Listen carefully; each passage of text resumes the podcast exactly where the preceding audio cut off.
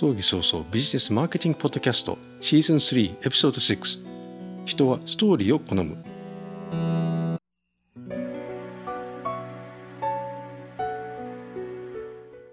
マーケティングをする中で一つだけ重要なことがあります。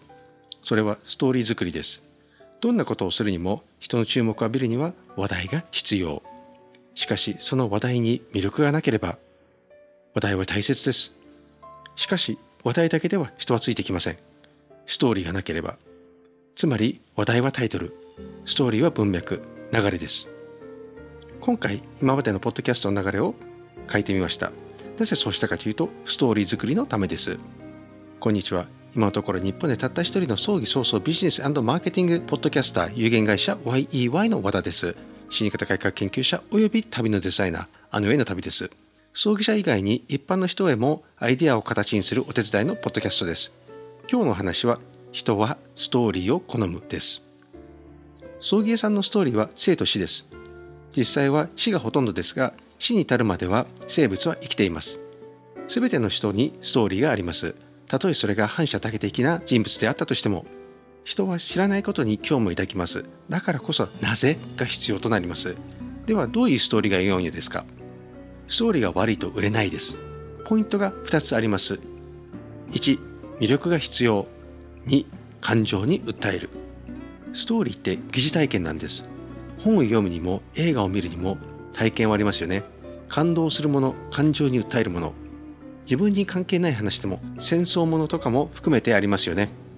人は自分が主人公のように思えて一緒に参加します。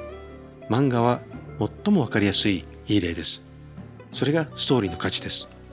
役に立つ立たない判断は基本的に情報です。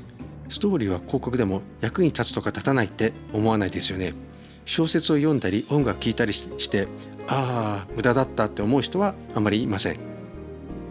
特に映画なんか自分でお金を払って見ているわけですよ。それは最初からエンターテインメントだと感じているからです。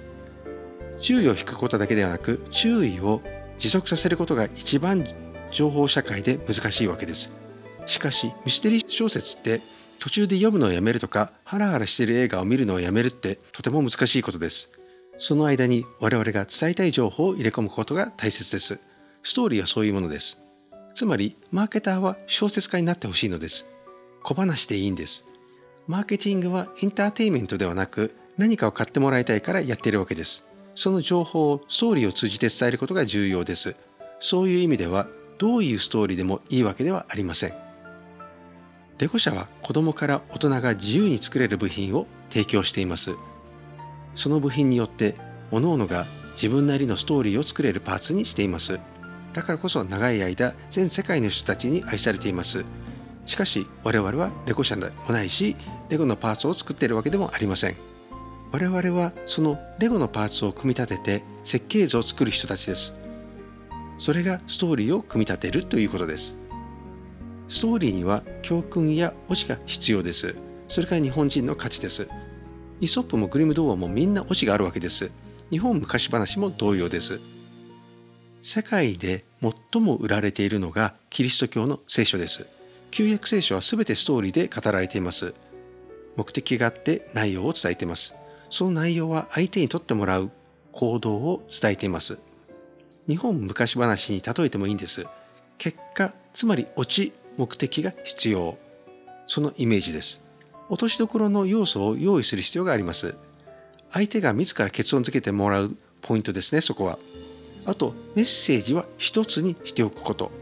ランディングページと一緒です。違うメッセージは違うランディングページを作ることと一緒です。そういう意味ではストーリーは一つずつ作ることが大切です。ビデオやポッドキャストで伝えることでもいいのです。きちんと台本を作ってください。